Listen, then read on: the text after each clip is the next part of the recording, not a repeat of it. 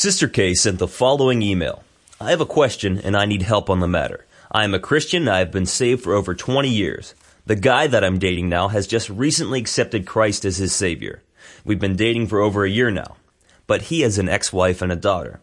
I've never been married and I have no children. Does the King James Version of the Bible say anything about this subject? First, Sister K, here's a piece of advice that all of us should take heed to. Find the will of God on an issue before entering into it. It's much easier to walk away from an opportunity than from a relationship that has been built. And in your case, for over a year. But be of good cheer, for the Word of God does have the answer. God created a wife for Adam for two dominant, overarching reasons. The first was for companionship. The second reason was for being fruitful and multiplying, of course, in the framework of the Word of God. Divorce, which is a product of sin, lifted its terrible head after the fall. The issues laid down by Sister K are as follows. A. She is a never married Christian. B. She is dating a man who just become a born again Christian. C. This gentleman was married and divorced prior to salvation. This is a critical factor. D. He has a daughter with an ex-wife. E. Sister K has no children. F. She wants to know what the majority text, authorized King James Version of the Bible, has to say on the subject. The answer to Sister K's question is certainly found in the Bible. We will lay it out in five points. One, biblically, regarding divorce, the only acceptable grounds for divorce is fornication, which is any form of illicit sex. These deeds, of course, are acts of unfaithfulness, and they defile the marriage union. Jesus Christ states in Matthew 5, 31 through 32, It hath been said, Whosoever shall put away his wife, let him give her a writing of divorcement. But I say unto you, that whosoever shall put away his wife, saving for the cause of fornication, causeth her to commit adultery. And whosoever shall marry her that is divorced, committeth adultery. 2. His divorce, which was prior to his salvation, click on to divorce, regardless of whom was at fault, was washed clean by the blood of Christ, expunged from his record and forgotten by God. 2 Corinthians 5, 17 through 21. Therefore, if any man be in Christ, he is a new creature. Old things are passed away. Behold, all things are become new.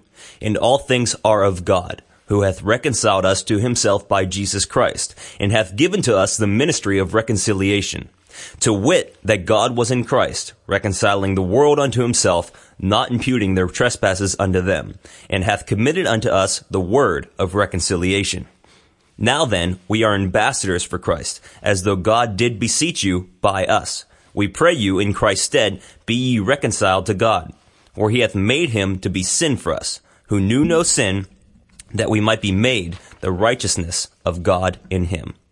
Yet his physical and legal responsibilities, such as child support, etc., remain, as well as the spiritual responsibility of attempting to rear his daughter in righteousness. 3. In regard to the expungement of sin, it must be noted that this is not an allowance to repeat that sin again. The King of Glory states the following in John 8, 3 through 11. And the scribes and Pharisees brought unto him a woman taken in adultery. And when they had set her in the midst, they say unto him, Master, this woman was taken in adultery in the very act. Now Moses in the law commanded us that such should be stoned. But what sayest thou? This they said, tempting him that they might have to accuse him. But Jesus stooped down and with his finger wrote on the ground, as though he heard them not. So when they continued asking him, he lifted up himself and said unto them, He that is without sin among you, let him first cast a stone at her. And again he stooped down and wrote on the ground. And they which heard it, being convicted by their own conscience, went out one by one, beginning at the eldest, even unto the last. And Jesus was left alone, and the woman standing in the midst. When Jesus had lifted up himself and saw none but the woman, he said unto her, Woman, where are those thine accusers? Hath no man condemned thee? She said, No man, Lord. And Jesus said unto her, Neither do I condemn thee. Go and sin no more. 4. Some have counseled in issues where a man has divorced a wife on grounds other than fornication and married another, that he should annul the second marriage and reinstate the first. There is no such biblical directive, but to the contrary. Deuteronomy 24, 1 through 4. When a man hath taken a wife and married her, and it come to pass that she find no favor in his eyes, because he hath found some uncleanness in her, Then let him write her a bill of divorcement, and give it in her hand, and send her out of his house. And when she is departed out of his house, she may go and be another man's wife.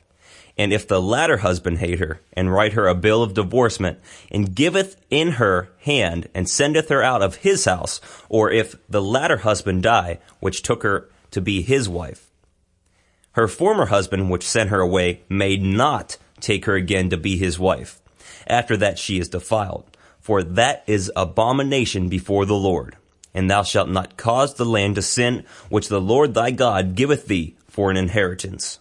The following passage deals with the condition one is found in upon redemption. Sister K, it has merit in regard to your situation. 1 Corinthians 7, 18 through 24. Is any man called being circumcised?